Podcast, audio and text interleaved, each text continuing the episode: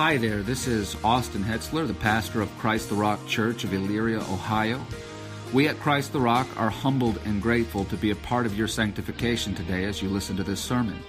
But at the same time, we want to encourage you to be a member of a good local church and not to allow online sermons to replace the local church, and to benefit from the life of that church and to give your spiritual gifts back to that church. Having said that, our website is www.christrockchurch.com. If you go there, you can find sermons, blogs, and other resources as well as our location and service times. You can also listen to the sermons on Bible Thumping Wingnut, Podbean, iTunes, Google Play Music, iHeartRadio, Spotify, and Stitcher. I, along with the membership of Christ the Rock Church, pray that this sermon will be a blessing to you.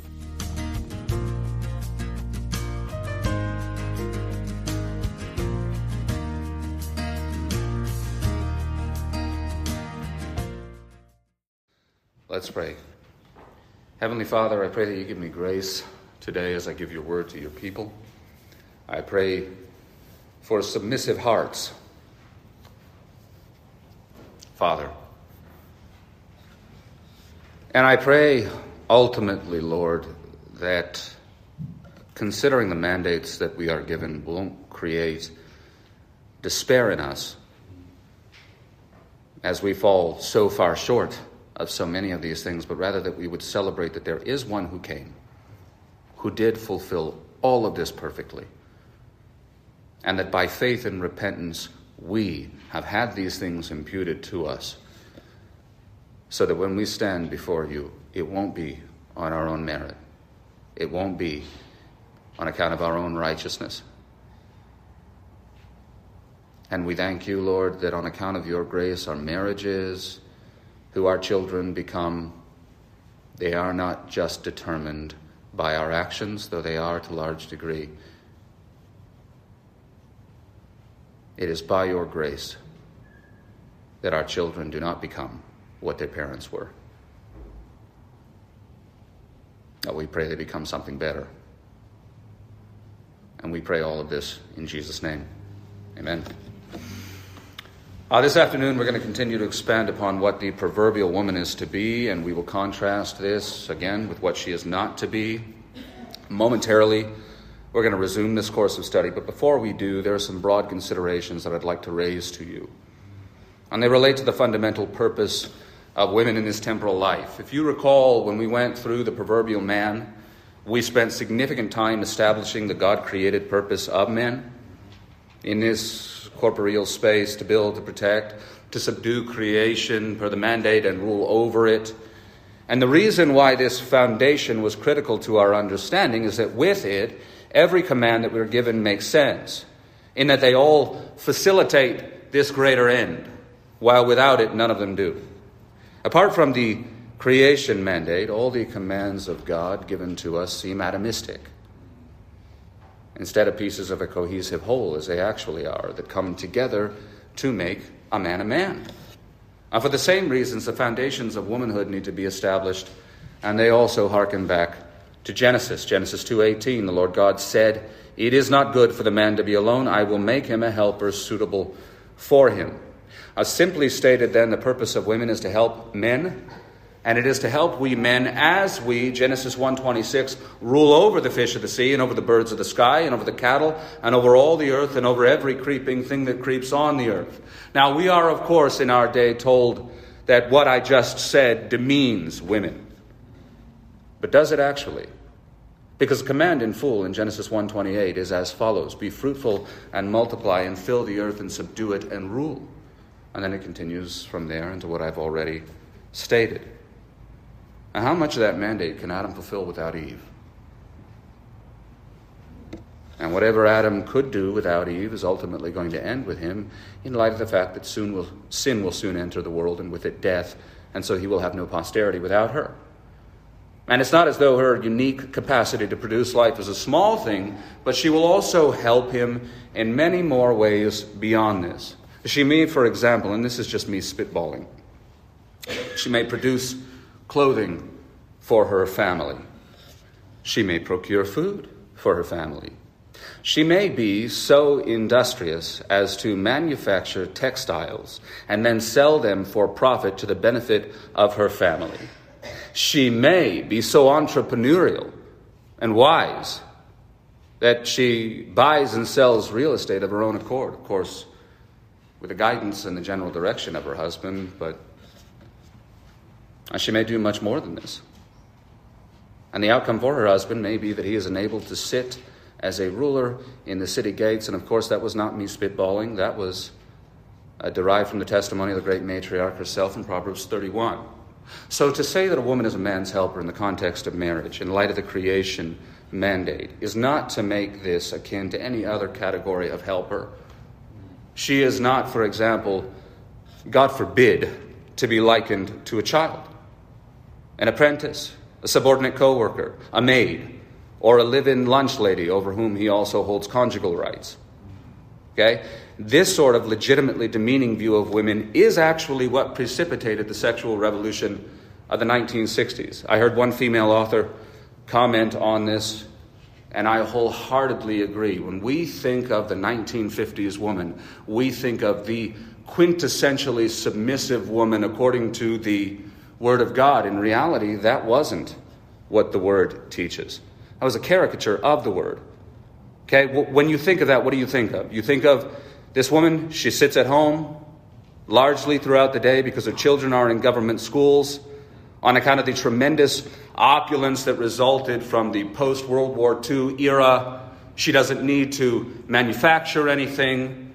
She doesn't have a garden. She doesn't grow anything. She doesn't produce anything. She doesn't can. She doesn't put things away. Again, she um, lets the government raise her children and sends them off. She is sitting there. She is being unproductive. Women were not actually created to do that. They were created to be world shakers alongside of their husbands and to employ their gifts in a productive way. And so, when the 1960s came along and they received the promise of fulfillment, it found fertile soil because they were not being fulfilled legitimately. Women are not houseplants.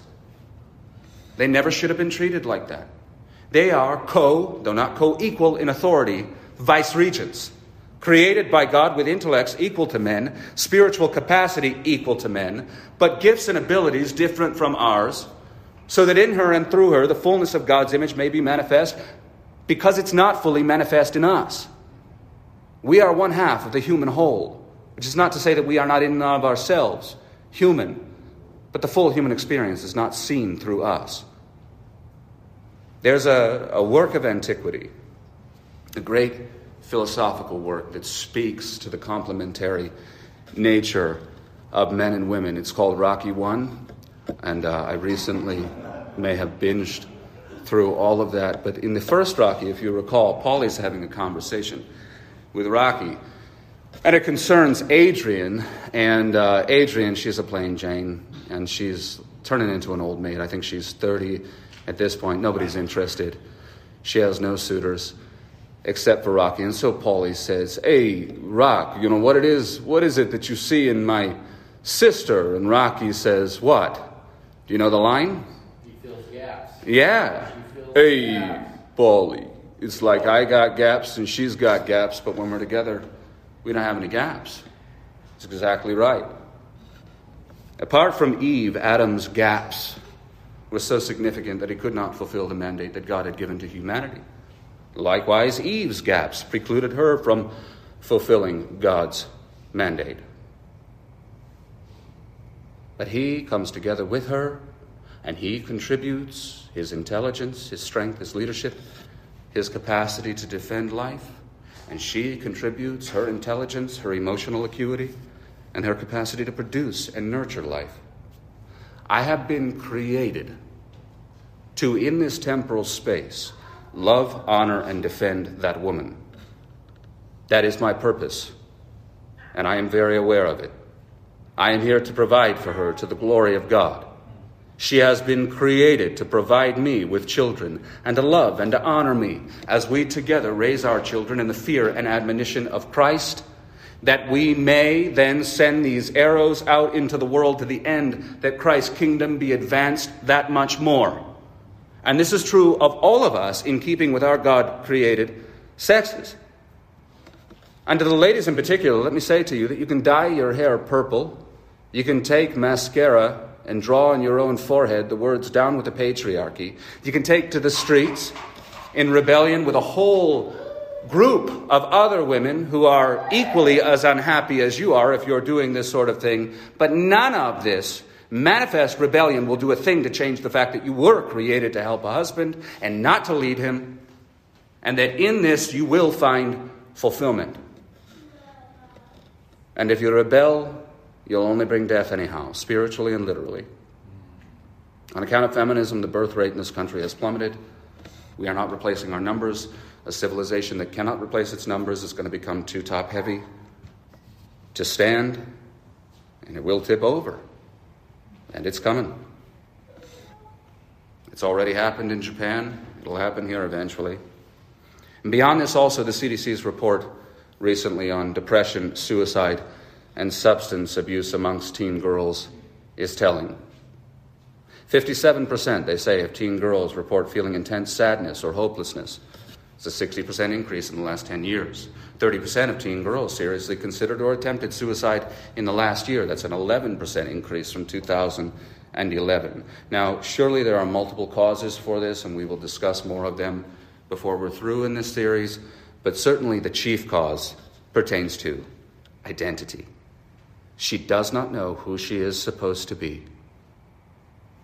Our young ladies are no longer pursuing an ideal of wife and mother and ultimately helpmate to a husband in keeping with God's design. Instead, they are pursuing an ideal of playmate to a host of young men that regard them only as soulless bodies and sexual fodder. Unless, of course, they're actually told that they can become young men by contributing a few pounds of very important flesh. And in this, they can find true wholeness. And if they do get married, they treat Eve's curse as though it were a life goal. From Genesis 3:16, your desire will be for your husband in the context of a curse, not a positive thing. She will want to rule over him. Indeed, that is how they come in to marriage. So then, ladies, let Solomon teach you this afternoon how to honor your design instead of attempting to overthrow it to your own destruction and to that of your families and your churches, and in fact, your entire civilizations.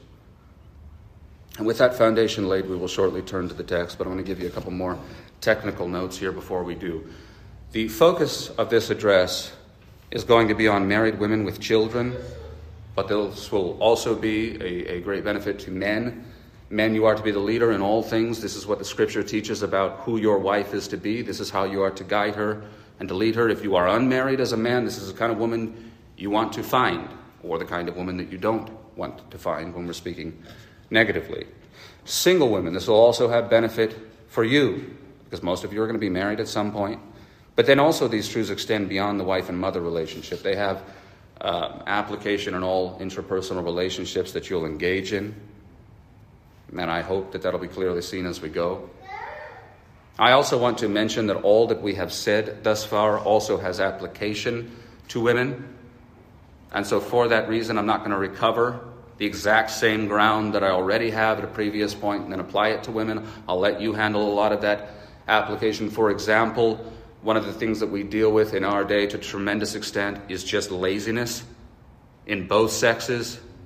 And this gets worse with each generation. We thought my generation was bad, the millennials, and then came the Gen Zs, and it's just going downhill more and more. So much could be said about that, but I'm not going to because we have already spoken to that. We'll reference that, but um, understand that those things apply here as well.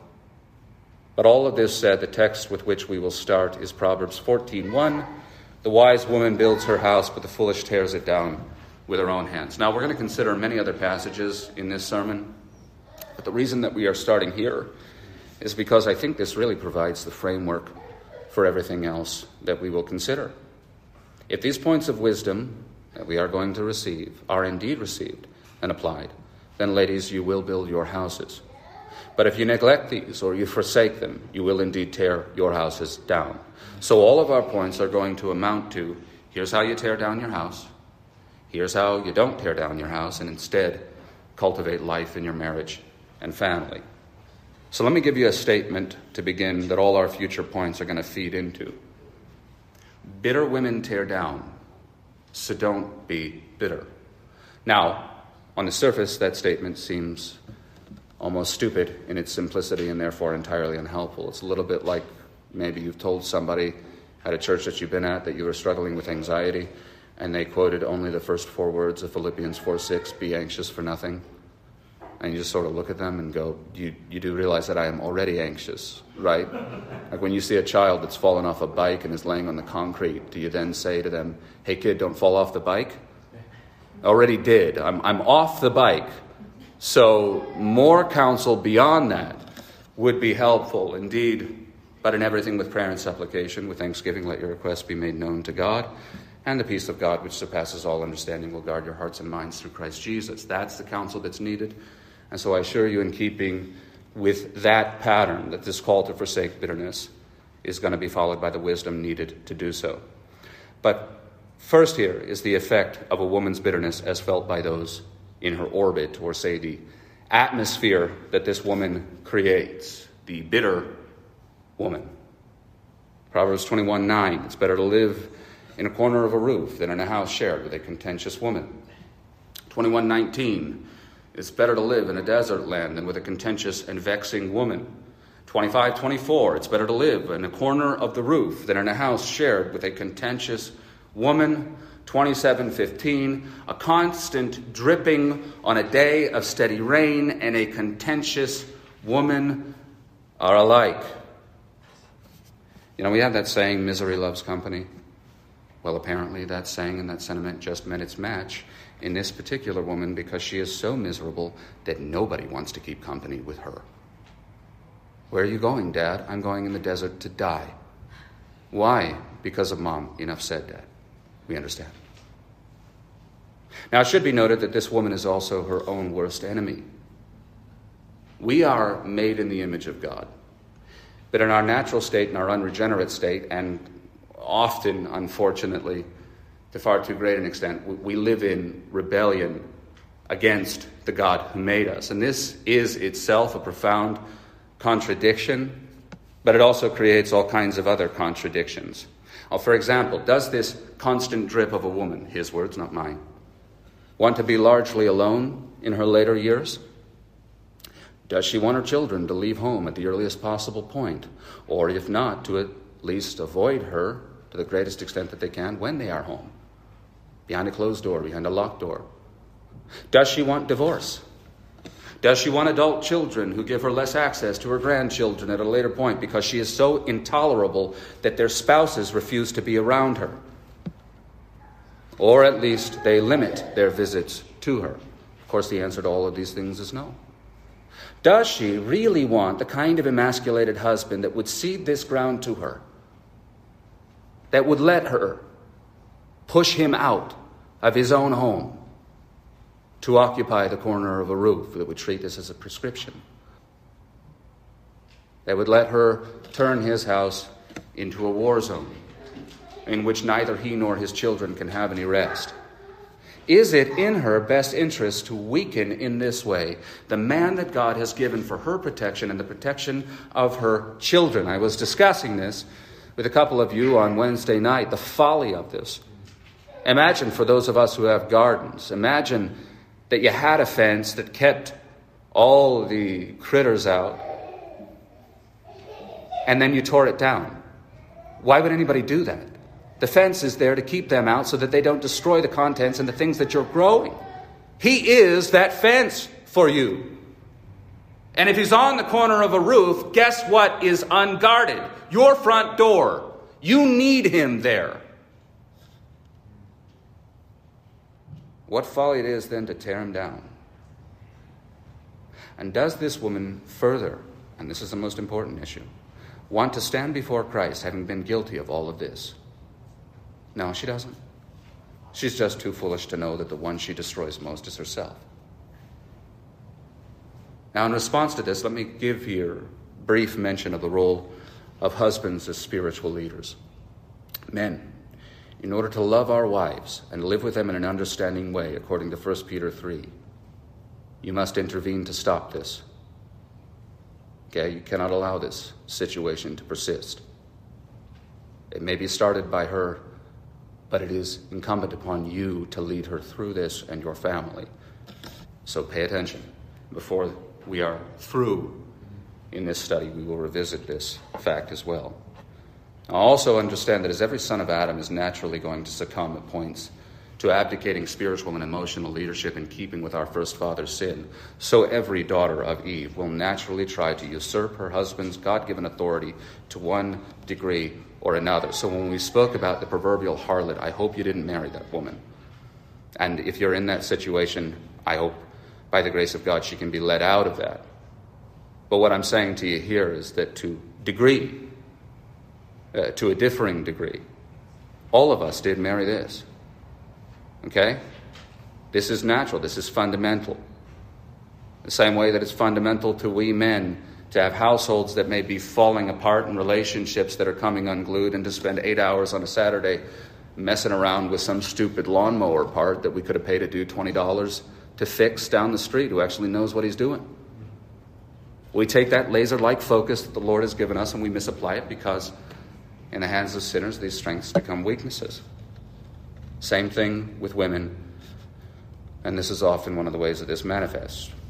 But back to you, ladies, and the issue at hand, and with this I ask you, and concerning disabusing you of the bitterness that turns to incessant badgering and making corner of a roof an attractive alternative to you, let us address the causes of bitterness common to women, and then through this we'll also start to address and identify some of the remedies. First of all, and this is where we'll spend the majority of our time, there is a lack of contentment. Now, a lot can, should, and has been said about the first sin of our parents. But with this, we should perhaps also acknowledge, ladies, that Eve somehow managed to overlook paradise and absolute perfection and focus in instead on the one thing that she was forbidden to possess. And as your first mother was discontented with perfection, all of her daughters commonly struggle with contentedness too, with the good things that God has given them. We all have the tendency to act as the leech of Proverbs 30, verse 15, that has two daughters, both going by the name of Give and Give. But for this woman, and for women in general, this tends to involve relationships more than it does with men, and so I'll explore this with you a bit now. Sinful people are ungrateful people, and this makes us discontented. But our discontentment as men and women, as with everything else, tends to follow the line established by our sex. And this isn't absolutely true. It isn't an absolute maxim, but it is generally true. So when men lack contentment, it can be relational, but it tends to be more material. And for women, their lack of contentment tends to be more narrowly focused upon what they feel they lack relationally. And very often, even when a woman does covet material gain, she does so because she believes that if she receives these things, it will help her advance within a given social paradigm. It still has its ultimate aim on the social aspects. So, one of the causes of bitterness in women commonly is the belief, sometimes real and often imagined, that her relationships are not good enough, that she is not sufficiently cared for or honored, and so she just rages and runs through the house like a bull, stomping her rebellious feet as she goes, and making her husband want to take up residence on the corner of the roof, for example, rather than becoming subject once more to her godless attitude. So, how does this self destructive and everyone else destructive woman shake free from her lack of contentment? Well, first, she needs to understand that discontentedness as a Christian is always rooted in lies. And so the way out of it is always the truth. So let us go through some of these truths, ladies, and let's see if we can't come out on the other side into gratitude. And by the way, the foundational premise of all of these points is that you're converted. But if that's the case, then you should remember the following points the next time you're tempted to become this kind of woman that pushes everybody out. First off, has God saved your soul? Again, we're presupposing that you are a Christian, so indeed God has saved your soul. So, you know what any day you don't spend in hell is? Good day. A day better than you deserve. Now, this doesn't mean that we pretend away all sorrow. And this dovetails nicely into what Chris gave you earlier. There's always room for lament, Our Lord expressed great sorrow prior even to his crucifixion. We are sanctified people living in a sinful space. There is no way that we cannot lament while we are here. But lamentation and discontentment are not the same thing. We must always, in this, remember the blessings of God that are ever present and indeed far transcend the cause of our lamentation. Next, let me ask you is your husband a believer also? Did not say here a Messiah. I said a believer. Not a perfect man, but is he a Christian?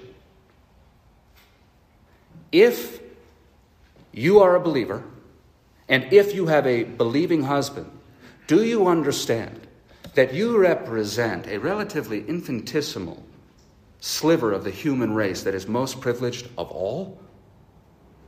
Do you understand how few people, as a percentage matter, there are that actually qualify as this? And what a blessing it is to have that sanctifying grace filling your home on account of the fact that both of you are indwelt by the Holy Spirit of God? Let me ask you beyond this do you have any believing children? Much less all. Do you have any? Did the Lord owe you the salvation of even one? No, he didn't. No, he didn't. Didn't know you your salvation, didn't know you the salvation of your children, yet he has been good enough to give you that. Do you see any positive spiritual and emotional growth in your children? And I phrase that in a very particular way. Because as parents in general, we often hone into, especially, what is negative about our children. Women do this even more so typically. Do you see positive growth in any respect? Did you have a conversation with them that demonstrated that to any degree? Then praise the Lord for it. Have you, ladies, been blessed with spiritual gifts? Do you have skills that the Lord has graciously imparted to you, to your own benefit, to the benefit of your family, and to the benefit of your church community? Indeed, if you're a Christian, you do. And those things have come by the blood of Jesus. Do you have a warm, dry, safe, and comfortable home? If you live in this country, you do. And historically speaking, again, you're in a very privileged class. And even in contemporary uh, circumstances. Do you have enough food to eat? Again, what profound privilege, what grace the Lord has given to you. And listen especially to this Christian woman, and let's see if this helps with what may still be lacking in your perspective.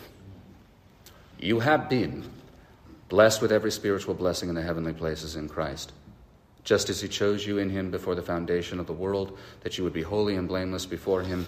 In love, he predestined you to adoption as a daughter through Jesus Christ to himself, according to the kind intention of his will, to the praise of the glory of his grace, which he freely bestowed on you in the beloved. In him you have redemption through his blood and forgiveness of your trespasses, according to the riches of his grace, which he lavished on you in all wisdom and insight. He made known to you the mystery of his will, according to the kind intention which he purposed in him with a view to an administration suitable for the fullness of the times. That is the summing up of all things in Christ, things in the heavens and things on the earth. In him you also have obtained an inheritance, having been predestined according to his purpose, who works all things after the counsel of his will, to the end that those who were the first to hope in Christ would be to the praise of his glory. In him you also after listening to the message of truth, the gospel of your salvation, having also believed, you were sealed in him with the Holy Spirit of promise, who is given as a pledge of your inheritance with a view to the redemption of God's own possession to the praise of his glory. Wow. All that for you. So perhaps we should stop looking past a spiritual Eden to complain about this and that with the net result of making the good gift of your husbands and your children want to be anywhere but around you. Let me also say here that another good antidote to discontentment is that observational sociological learning that I commended to you, I think, in the first sermon. Solomon learns and teaches by examples that he's observed. I watched this fellow go this way. I watched this person do that. Why don't you watch the lady who did not marry? who did not serve the Lord, who does not have any kind of a godly posterity. Why don't you watch the outcome of her life? And not in a like, I thank you, Lord, that I'm not like this sinner who's next to me kind of a way. But in a, but by the grace of God, there go I. It's a great help to us to consider the plight of the ungodly. In fact, we just read that in the Psalms this morning, didn't we? Watch them, consider the outcome of their folly, and then thank the Lord that by His grace and His grace alone you've not received the same. Now, having shown you the bad, let me show you the good. I show you, ladies, what it looks like to serve the Lord by serving your family from a grateful heart and with great joy. Proverbs 31, starting in verse 10 An excellent wife who can find for her worth is far above jewels. The heart of her husband trusts in her, and he will have no lack of gain. She does him good and not evil all the days of her life. She looks for wool and flax and works with her hands in, do you know it? The light.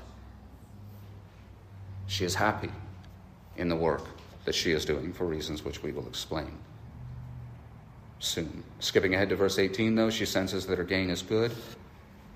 Because this lady is not myopically focused on what she thinks she's owed or what she thinks she lacks or what she feels to be lacking in others around her, she is able to rightly assess that what the Lord has allowed her to build and to make is good. Verse 25, strength and dignity are her clothing, and she smiles at the future. There is that joy again. But what of her speech also? Verse 26, she opens her mouth in wisdom, and the teaching of kindness is on her tongue. And as a result of this, her husband is not perched precariously on the edge of the roof with the pigeons. He is rather, verse 23, known in the gates when he sits among the elders of the land.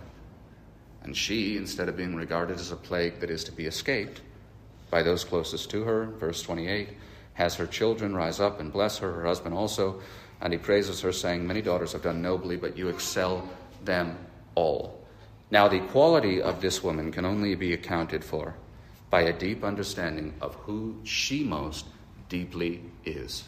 And that is not a wife, it is not a mother, it is not a daughter, it is not even a helpmate to a man. That is her purpose in this temporal space. But she is first and foremost one of those Lord fearers that we identified as an identity group when we first started this series as in the fear of the Lord is the beginning of wisdom. She is first and foremost in Christ. And so, no doubt, she appreciates the praise of her children and her husband. But no doubt, she does not have a life built upon these things. And this, by the way, is the key to consistent Christian living. It is built upon a recognition of identity in Christ and not an attempt to perform well enough to gain merit from either God or men. In other words, consistent Christian living is fueled by grace. And this dynamic is quite vividly seen in the contrast between the Arminian and the Calvinist. I was told so often growing up, because I had so much interaction with Arminians, that the way that I believed, the permanence of my salvation, justification forever, would lead to inconsistency. And yet, it did exactly the opposite, while the inconsistency was seen in them. They were the ones on the spiritual roller coaster, not me. How could a person be consistent when their next misstep means they are no longer loved by God? How does that produce anything but profound anxiety? There's a similar effect here, ladies. If you want to be consistent in Christian living, you have to anchor yourselves in Christ. Do you think her children and her husband were perfect? Of course, they were not. Do you think that they acknowledged her every time they should have? Of course, they did not. So don't read perfection into their testimony. But she was able to perform her work diligently because, well, it was to the benefit of her husband and her children. It was first and foremost to the glory of God. And it has to be for you.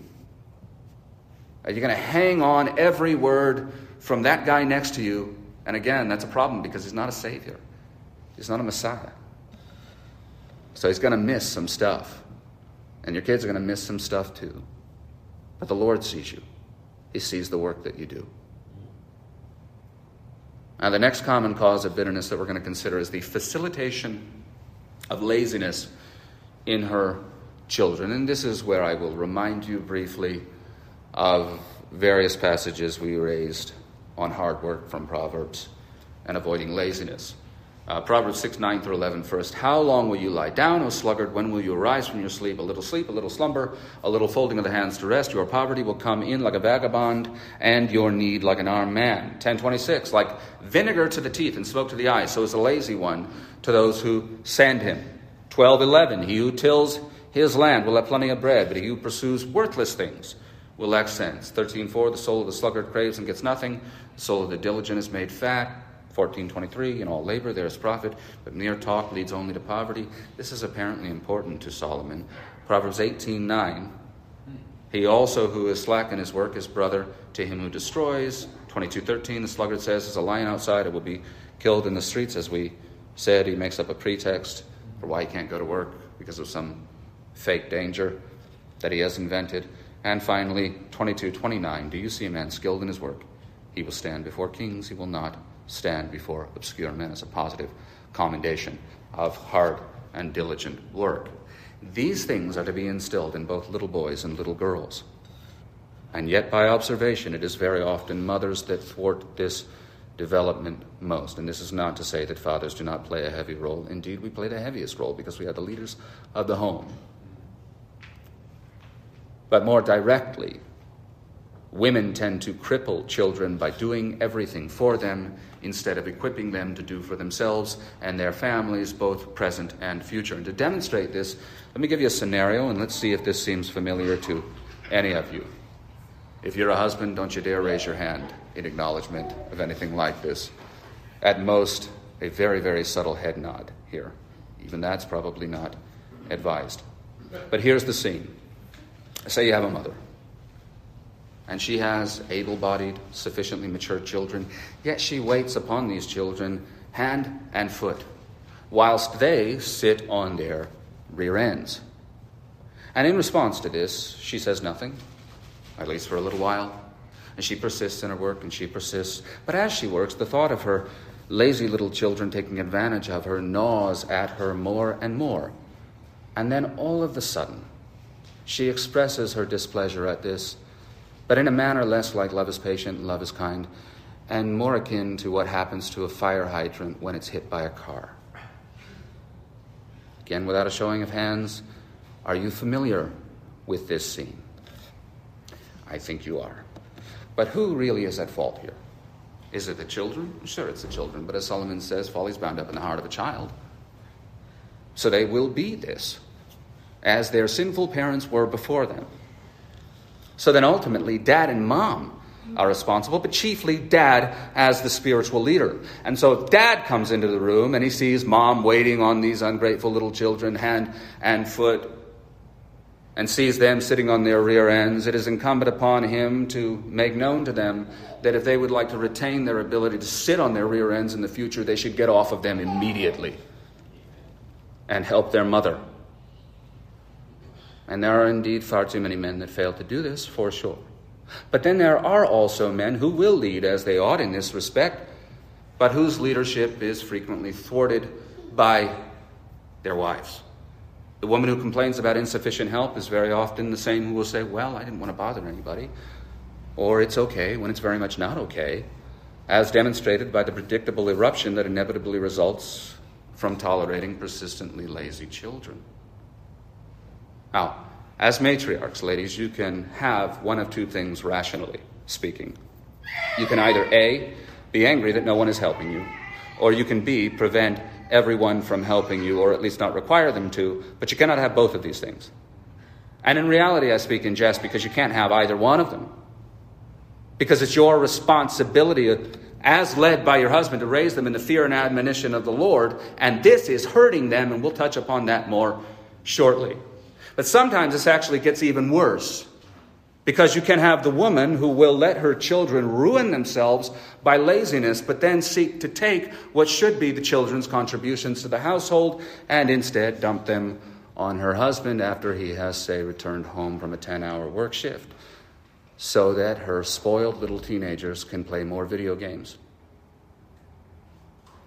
And to their shame, there are a lot of emasculated men in this age who will go along with this sort of thing. I have actually known of women who brag about their abilities to make their husband do housework after a long and taxing work shift. And I am almost reluctant to say this because I've also known a whole lot of lazy men who will take things like this and say, I don't have to change diapers because of it. Nevertheless, this needs to be said. If you're a man and you come home into this sort of a situation, you need to say no. No, I will not. Child A, B, or C, get up and help your mother contribute to the welfare of the household. It is the responsibility of both parents to instill a strong work ethic in their children, and this only occurs by requiring work from them. And what often happens here is that a woman's desire to be approved by her husband and children and her fear of harming relationships will actually cause both of those results. Because she fears upsetting anyone with the effect of harming the relationship, she doesn't require anything of her children. But because she understands that they are, in fact, actually ungrateful and taking advantage of her, she can only continue along these lines for so long until she explodes and then causes the harm that she didn't want to cause in the first place to the relationships. You know, one of the effects of this greater God given emotional capacity being expressed through sinful women is that the relationships become gods. And so their emotions blind them in the worship of these false gods. And in their blindness, they create the very conditions that will make their greatest fears come to fruition. Fathers will often, not always, but often, track more toward excessive discipline. This is why we received the command in Ephesians 6 to not exasperate our children, or as the NASB has it, to provoke them to anger. It is not uncommon for a father to just push and push and push without compassion and push a kid so far that they in turn sin against the father. It is not uncommon then for us to create the preconditions that cause sin in our children by being too heavy handed. But the opposite is often true for mothers. And they fall into the ditch on the other side of the road. And that's why the following truth should be held onto by women and held onto hard. Proverbs 23 13 through 14. Do not hold back discipline from the child. Although you strike him with a rod, he will not die. You shall strike him with a rod and rescue his soul from Sheol. You cannot withhold the means of his or her maturity, cannot withhold discipline. And what needs to be grasped here, ladies, as much as anything, is that it doesn't matter how great a workload you can handle. That women are superhuman when it comes to this. It is amazing the volume of work that mothers can produce. It is something to behold, truly. We all get it. We honor you for this. This is why there are so many songs written to mothers. There ought to be more. And poems. They are incredible. But something is really, really wrong with the souls of your children when they can sit there and allow their parents, who work far more than them, to continue to serve them without contributing anything to them or the household's welfare. That's the point. It's not about what you can do. Well, I can handle it. I know you can handle it. I know you can. Your kids can't. You're hurting them. You're hurting them bad. You don't mean to, but you are. You mean to help. You're not helping.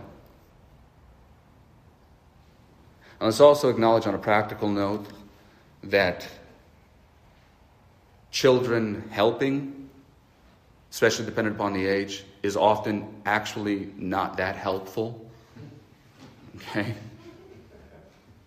And so we get that, I understand that, but that's part of the process, isn't it?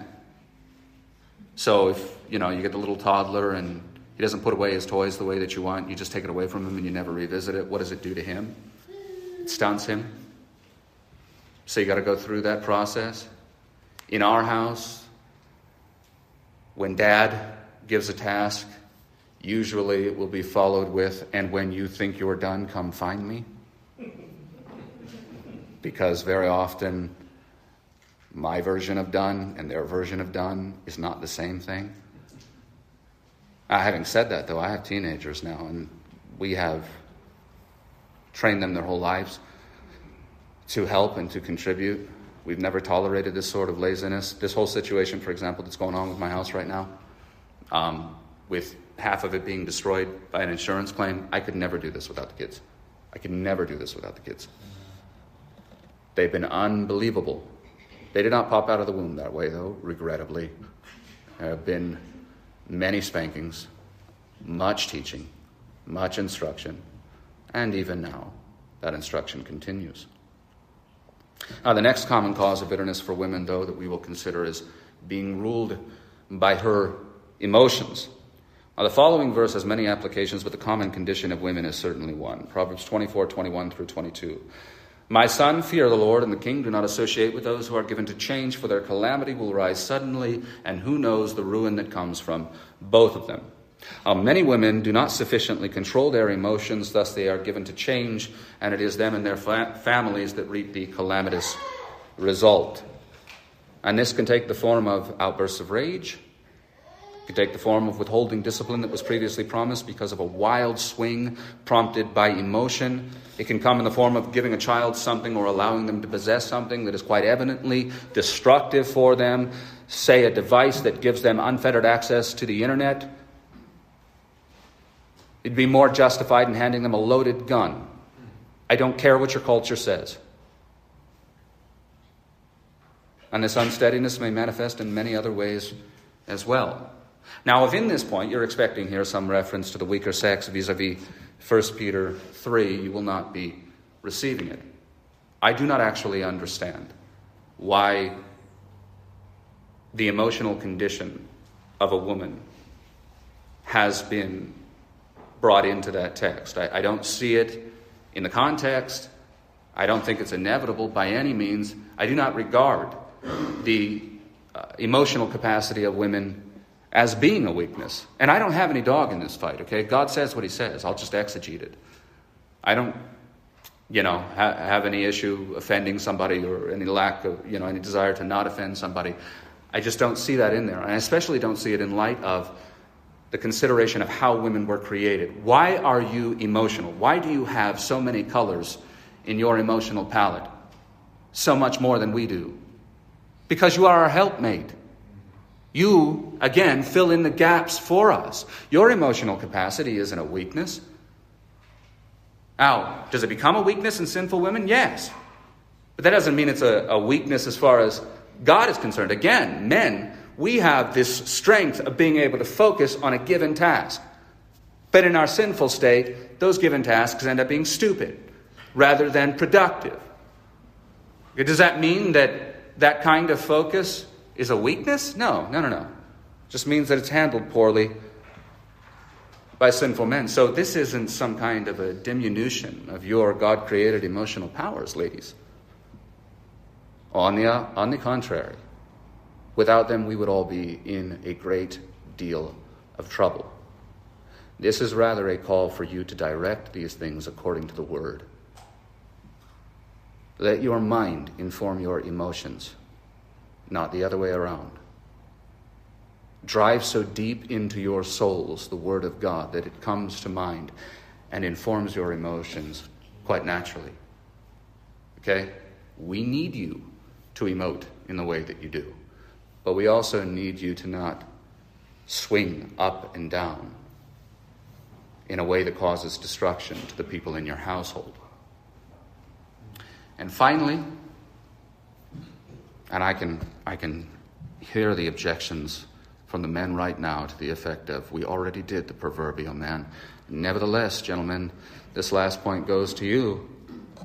Because it may just be that this woman who's in a fitful state is put there because she has a husband who did not do what he was supposed to do based upon the Word of God.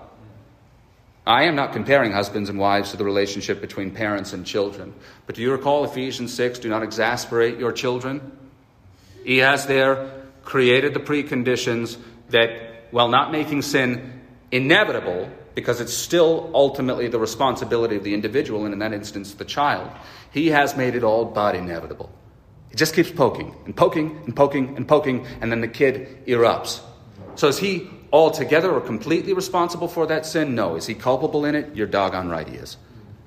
And so is the husband who does not lead his family spiritually or emotionally.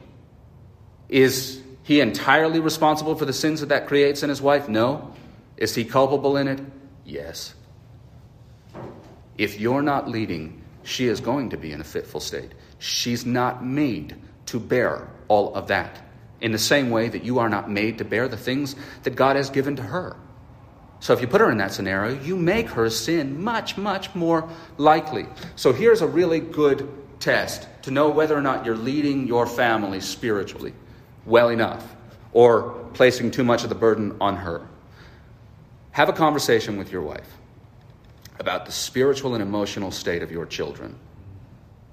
If your perceptions are radically divergent from hers, you're probably in trouble because she is the one who is more likely to be attuned to these things because of, again, her relational and emotional capacity. If you have no clue what's going on, you have let far too much be borne by her. And so, before you talk about the lack of submission in your wives, make sure that you're leading them the way that you ought. And I will also say that the majority of men that I have had be most vocal in my experience prior to this congregation and in even my experience as a pastor, the majority of men who are most vocal uh, are not actually the victims that they represent themselves as. They are very often the cause of what is happening, and they would be very much better served to focus on being worthy of submission than to focus on the fact that they fail, that they feel that their wives are failing in this regard. And I've even had men come to me and ask me to help, and then you press in a little bit and you go, you know what, my friend, 80% of what's happening here is rectified if you just step up and be the man that God is commanding you to be. So I'm not going to focus on your wife. I'm going to focus on you. Stop being lazy, stop being selfish. In conclusion to all these things, I'll bring you back to where I started in the prayer. And that is the fact that a heavy burden has been laid upon you, ladies. And you should aspire to these things, but none of you live up to this in the same way that no man lives up to all that he has given. And for as much as there are women in this culture who are very, very lazy, there are still a great number of women who just pile onto themselves all that they are failing in, all that they have failed in. Do not misrepresent the Christian faith in this way. Do not dishonor Christ in this way. In his perfection, you have been made perfect. And if you embrace that, then you are free to aspire to these things. You are free to pursue them. If you neglect that great truth, you will wallow in your shame. And not be able to live the life that God has given you to live. So, focused on Christ, focus on Christ and Him crucified, and pursue your work with great joy as one who works unto the Lord. Heavenly Father, we thank you for your word. We thank you for your grace in applying these things. We thank you for our ladies, Lord, without whom we would in this life be lost. We thank you for the way that they uniquely manifest your nature. We thank you for the complement that they are. We thank you for the example of Adam, who was made to feel his need for a mate before you supplied one to him. Our Lord, help our ladies.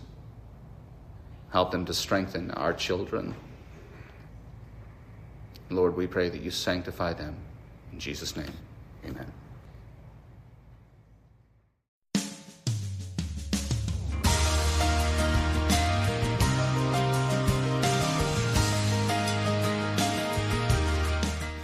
Hi there, this is Austin Hetsler, the pastor of Christ the Rock Church of Elyria, Ohio.